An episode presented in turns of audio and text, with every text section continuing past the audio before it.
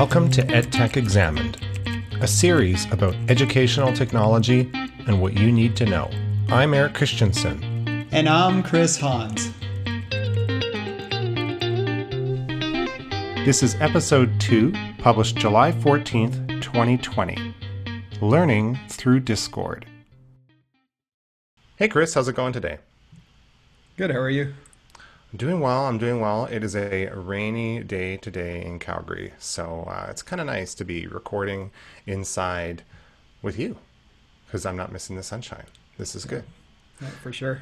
We have quite a few things to talk about today uh, since the first episode. We're on our second episode now. Uh, so, do you want to just kick it off by going to some uh, relevant EdTech news? Yeah, for sure. So, yeah, there was some uh, recently. There was some news uh, that uh, took place here at the University of Calgary, where some students got um, uh, disciplined for academic misconduct. Uh, anyways, yeah. So, uh, don't know about the specifics of what happened there, but they um, were collaborating using Discord, which is an online platform, and had to face the repercussions of going and sharing material. Yeah, and it's interesting because there was an, I guess, this practice about sharing on Discord. There was a warning letter, it seems like, and then I guess it continued, and they were subsequently sent to academic uh, misconduct. And this came from the Calgary Herald. It's interesting, though, that there was an additional article from CBC where the journalists interviewed Elaine Eaton, who is an assistant professor at the University of Calgary uh, who specializes in academic integrity. And it's an interesting response to this Calgary Herald article because it talks about how the COVID 19 situation kind of creates additional pressure. So we have this uncertainty, we have this online teaching environment or rapid move to online, which is stressful enough as it is.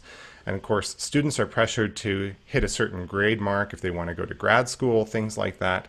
So her response is really that students are not entirely to blame for this um, because of the way we do testing in this environment. I find it interesting because she brings up a couple of things, or this article brings up a couple of things we discussed in our last episode, meaning that this idea of traditional gymnasium proctored exams being transferred into an online environment uh, doesn't seem to work super well because students basically have access to everything online. They can use Google, they can share information on Discord, etc.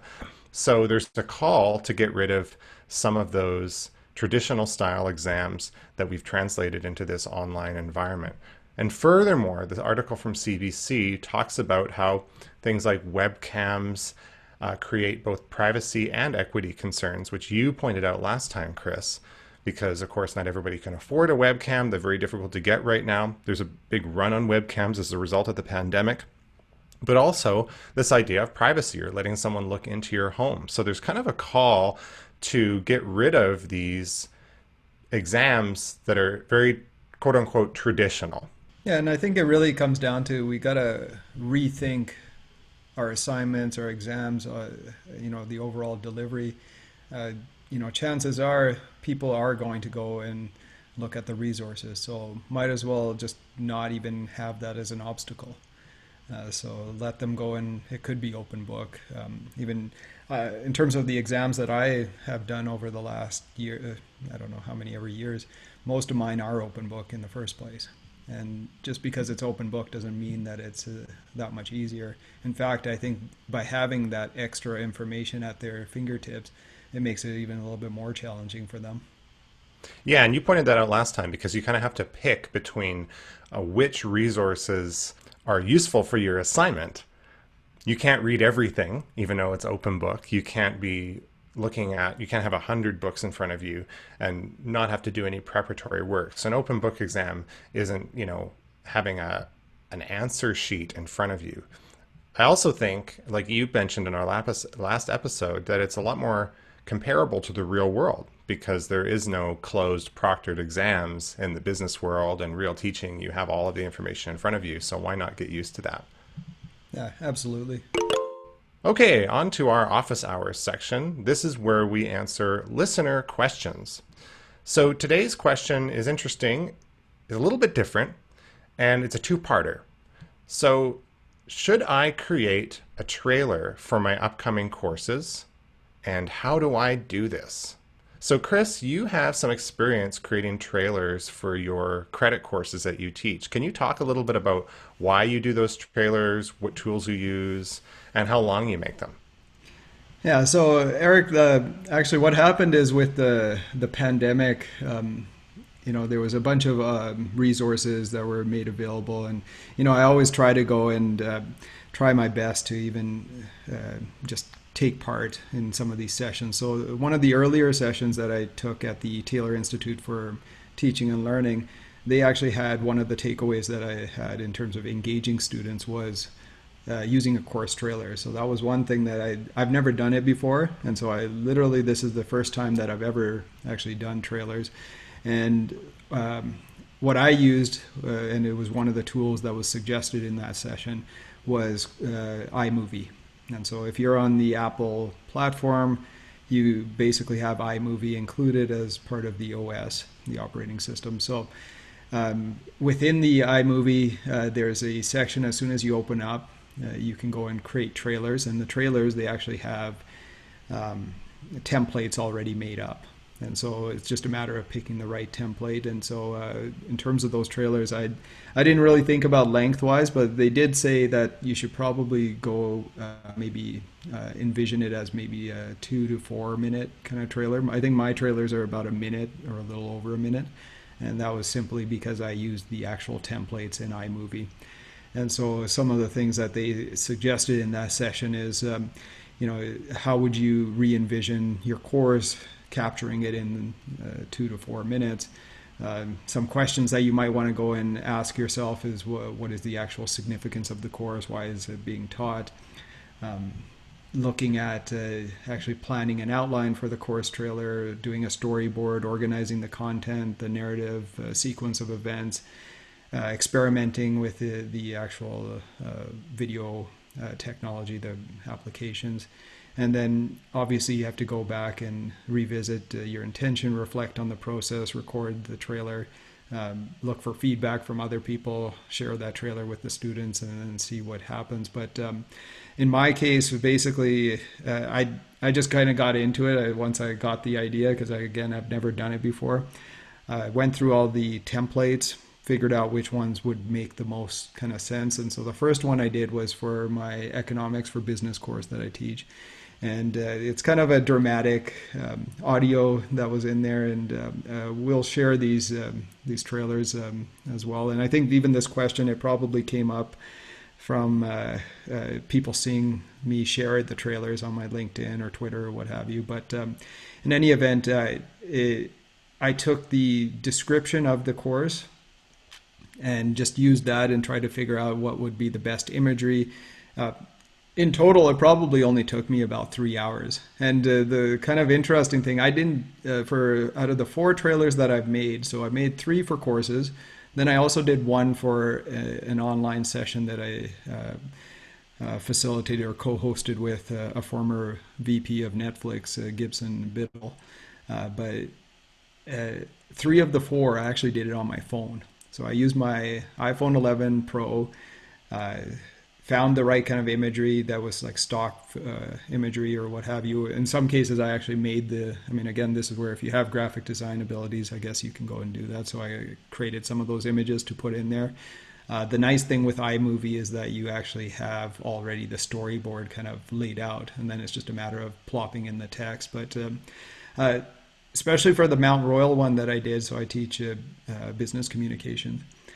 Uh, these students, they've never taken an online course before, whereas the other courses, they were already going to be online delivery. And so um, uh, I thought it, let's just find something that where even with the music that you can evoke the the, the kind of sentiment and what people want to walk away with. And so um, overall, my students really appreciate it. It's a nice way to kind of kick off the course. Um, so I uploaded it right away uh, when you're into your, whether it's Blackboard or D2L. So that's the first thing that you see.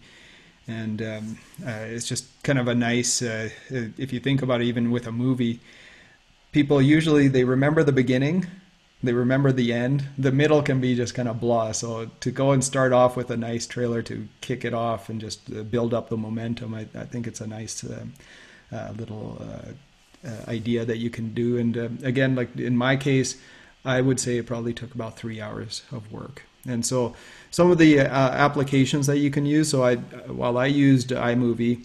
Uh, some other ones that they suggest is uh, there's Videolicious, there's Adobe Spark Video, um, there's uh, Windows itself. If you're on PC, they have Window Movie Maker, and then you can also use YouTube, uh, where if you go to youtube.com slash capture.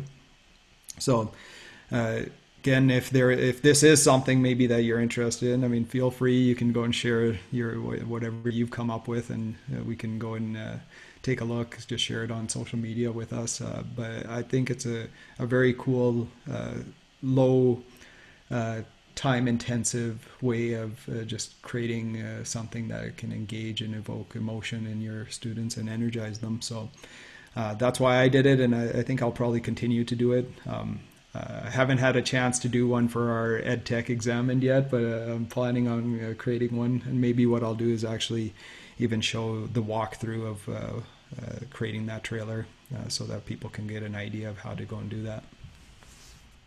It's really interesting that you mention the Apple tools because I think a lot of the time when you mention iMovie, people think of the Mac because it's been around for so long. But like you said, it's much more likely that people will have one of the following devices a Mac, an iPhone, or an iPad, even if they're not completely in the Apple ecosystem. And all of those devices have an iMovie platform that's actually quite powerful. So there's a lot of tools. I'd also point out that uh, Windows Movie Maker is, has advanced over the last few years. It's pretty solid. And Adobe Spark is often available through Adobe Suite through higher ed institutions. So it, it's not necessary to purchase a license for that. I love the idea that people don't remember the middle, but they remember the beginning and the end. it rem- reminds me of an old quote about writing, which is to start with a bang and leave them laughing. So, kind of a similar thing. Hopefully, you can leave them laughing at the end of a course because you started a, with a bang. So that's it for our office hours. That's a great question about trailers.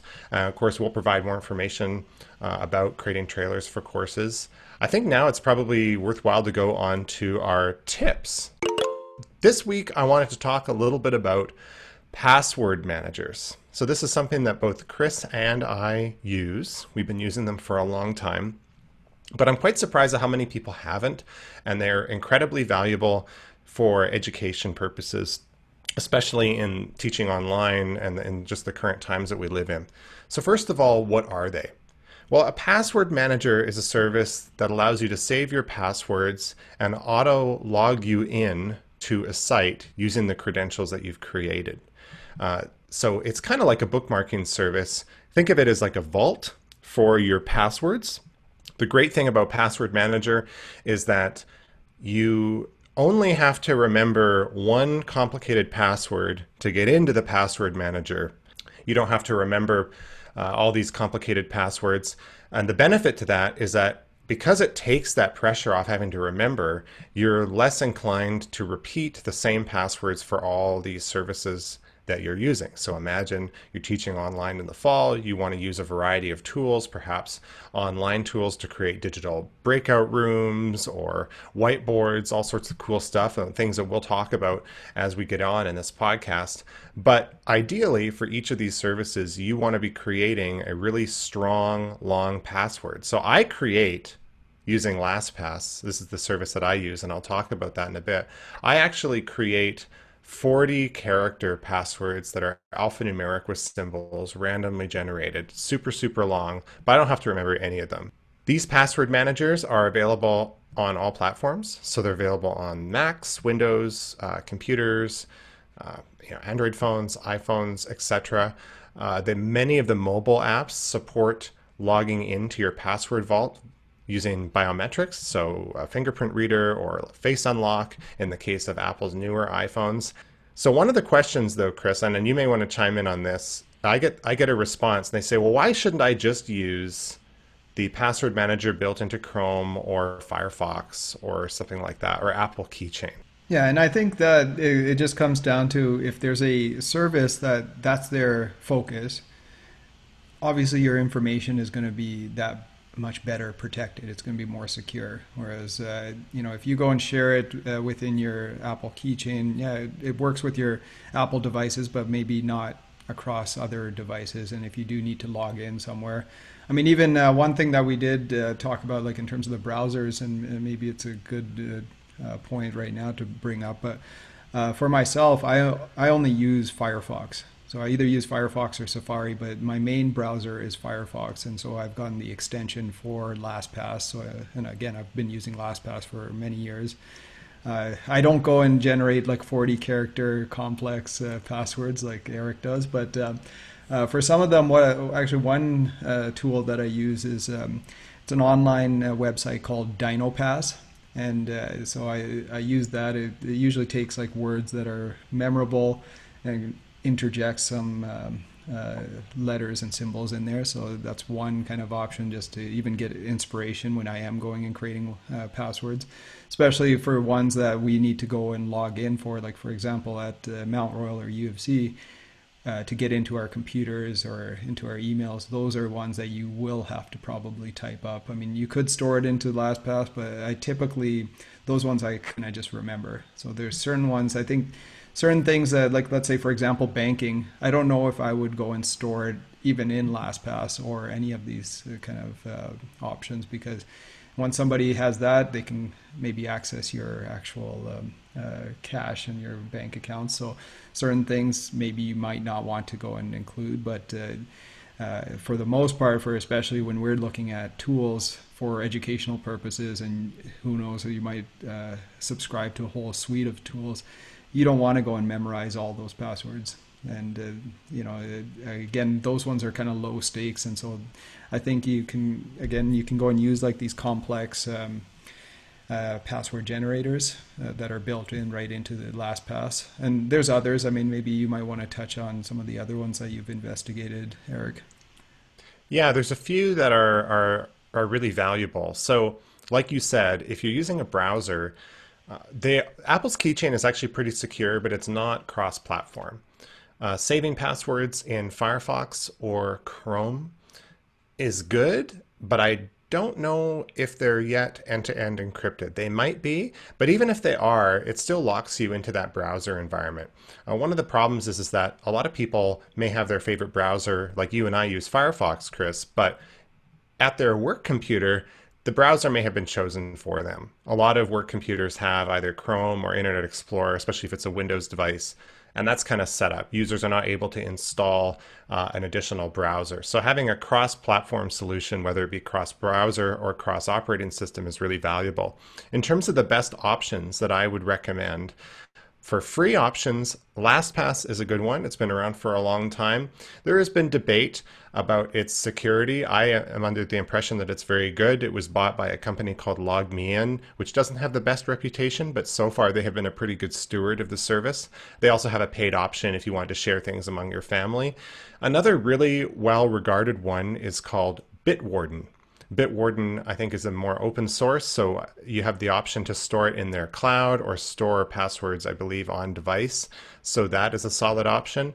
And then if you want a paid option uh, that has several more features, I would recommend 1Password. That's also very popular with regards to all these, you can kind of, depending on the tier that you choose, you can choose to either save passwords in their cloud or save them in a service of your choosing. So I think for 1Password, you can save your password in your password list in Dropbox or something like that, which I've always found strange because that seems like the least secure option. I'd also recommend that anyone interested in a password manager, if you're working for higher education, take a look and see if your institution already has a license. It's very common that institutions will have KeePass, which is another fairly decent option built in uh, to the computers on campus. That's also a cross-platform solution. So again, this is a pretty popular tool, highly recommended by IT services because their job is to keep people safe. So see if your institution has one. If not, take a look at these privacy options or these free and paid options that I provided. If you're interested in, in privacy focused solutions, the, by the way, the way I found about Bitwarden was actually going to a website called privacytools.io. And they list a bunch of very private tools. Uh, so, tools not from uh, major companies and stuff like that, things that tend to be more open source. So, the next tech tip in this episode is two factor authentication apps. So, Kris is going to talk a little bit about what two factor authentication is and some options. Yeah, thanks, Erik. So, uh, in terms of, uh, you may have already heard of uh, the two factor authentication, and uh, this is where you're basically using uh, two devices to actually go and access and uh, validate your login. And so, um, uh, one of the things a lot of these uh, post-secondary institutions now through their IT system, uh, especially with break-ins or ransomware and other kind of uh, issues that have propped it up. Um, they uh, have now implemented authenticators, and so, for example, at the University of Calgary, uh, our passwords change every 30 days, and it's mandatory to go and do that. Um, I believe it's every 30 days. I can't remember, but every 30 days you have to use the authenticator to validate your login. And so what you have to do is uh, use the Authenticator app on your smartphone. It generates a random code that you then go and enter into your browser to access your email and the according applications.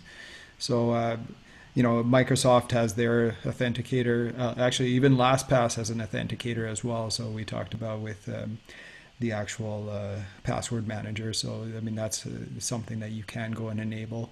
Uh, even I've noticed lately with Twitter, because uh, we had to go and set up these uh, accounts for just our social media. Even for Twitter, it requires an authenticator if you enable that two-factor authentication on your account. And again, part of that was with uh, Jack Dorsey, the founder of Twitter, or one of the co-founders. He actually got hacked, and so if you think about it, if uh, some of these actual CEOs of companies, if they can be hacked, pretty much anybody can be hacked. And so some of these tools will allow you to go and lessen the likelihood. Uh, I mean, anything, if somebody really wanted to, I'm sure uh, if you got anonymous on your case, they, they could probably go and log into and hack into anything. But uh, again, we're not going and doing anything uh, extraordinary. Uh, we just want to go and safeguard and take as many precautions as possible. And so that's why, you know, uh, using some of these authenticator tools is probably a good idea. Yeah, authenticator tools are awesome. I mean, it, it, like you said, it's kind of uh, putting in almost two passwords, but except one is randomly generated all the time. I use two factor authentication with an authenticator app for as many accounts as I possibly can. The two big ones, in addition to what Kris mentioned, so Microsoft has a great authenticator app, actually one of the best. LastPass also provides one. Uh, Google Authenticator is very, very common. That may be the most common. I use one called Authy. All of these are pretty much free. And then when you go to set it up, uh, in every account, social media or otherwise, that you want to set up two-factor authentication for, usually it's under the security settings in your account. And there's usually a checkbox where you can say enable two-factor authentication. What you'll have to do is scan a QR code that's given to you with a third party device. So an iPad or any tablet or a phone, and you're basically scanning that QR code into an authenticator app. And then that way, every time you log into that account, you not only have to put in a password, that could be something that you remembered, or it could be a password from your password manager that's auto filled, but then you also have to put in that number as well, just like Kris said. One thing that I do want to point out in terms of security there's a big difference between using an authenticator app and getting a verification mode through text message. A lot of two factor authentication isn't real two factor insofar that rather than using one of these apps, which is on your phone, on device, is only secured and accessible to you, they send you a text message with a code that you have to put in. Text message two factor authentication is very, very easily spoofed and hacked. So if you can use an authenticator app instead of that, uh, I'd highly recommend it. Again, your institution may recommend a particular authenticator app. I think uh, my institution has some tips on how to do that. And that's pretty much what we have for this episode of EdTech Examined. Where can people reach you, Kris? You can reach me on my website, which is Kris Hans, Kris with a K, so K R I S H A N S dot C A. My handle on Twitter is at Kris Hans.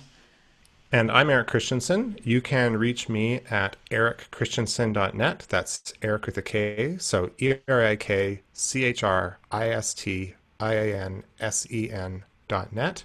Or you can reach me on Twitter at E.G. Christiansen. I also blog about the mobile tech industry at TechBytes. That's tech bytes dot net. Thanks very much, Kris. This has been fun. Yeah, thank you. For more info about EdTech Examined, visit edtechexamined.com. If you have tech questions for Kris and I, you can reach us at our email, hey at edtechexamined.com, or on Twitter at edtechexamined.